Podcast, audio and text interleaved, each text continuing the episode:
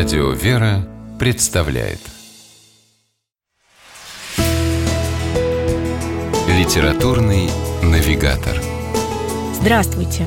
У микрофона Анна Шапилева. Когда Галина Щербакова работала над сценарием для экранизации своей знаменитой повести «Вам и не снилось», на киностудии имени Горького ее попросили изменить имя главной героини. В фильме она становится Катей, хотя на самом деле в повести ее зовут Юля. Это же все-таки не Шекспир, сказали тогда писательницы.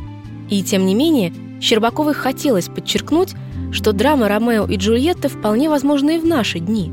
Вот почему в книге героев зовут Рома и Юля. А сюжетная линия, посвященная их столь ранней, но сильной и настоящей любви, во многом повторяет знаменитую шекспировскую трагедию. Рома и Юля – девятиклассники. В их возрасте влюбленность – дело, в общем-то, самое обычное. Но когда в начале учебного года они встречаются в классе, то испытывают нечто совсем не похожее на сумбурные и невнятные подростковые чувства. Оба скоро понимают, что любят друг друга. Более того, хотели бы прожить вместе всю жизнь. Они даже планы на будущее начинают строить. Но выясняется, что отец Ромы в молодости был сильно и безответно влюблен в Юлину маму. И этого оказалось достаточно, чтобы мать Ромы возненавидела Юлю и категорически запретила сыну с ней общаться. Но все-таки «Вам и не снилось» далеко не просто повесть о сложностях первой любви. Скорее, это яркая иллюстрация того, что любви вообще не может быть первой, второй или третьей. Каждым эпизодом, порой даже не связанным напрямую с главными героями, автор подчеркивает – любовь бывает только одна.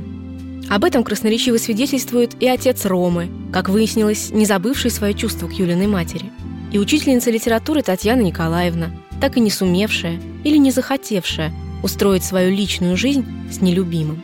Во время одной из педагогических бесед с Юлей Татьяна Николаевна говорит ей о том, как хорошо, когда у человека есть чувство долга, потому что именно оно побуждает заботиться, оберегать, быть рядом. И тогда Юля взволнованно говорит в ответ учительнице, что побуждать к такому способна только любовь. Это, пожалуй, ключевой момент всего произведения, написанного честно и эмоционально, оставляющего у читателя ощущение прикосновения к некой тайне, чистой, возвышенной и прекрасной. В отличие от Шекспира, писательница оставляет финал открытым. Кто-то наверняка решит, что Рома повторил судьбу Ромео. Но большинство читателей, скорее всего, будут верить в счастливый конец. Кажется, Галина Щербакова самим названием своей повести «Вам и не снилось» дает такую надежду. С вами была программа «Литературный навигатор» и ее ведущая Анна Шапилева. Держитесь правильного литературного курса.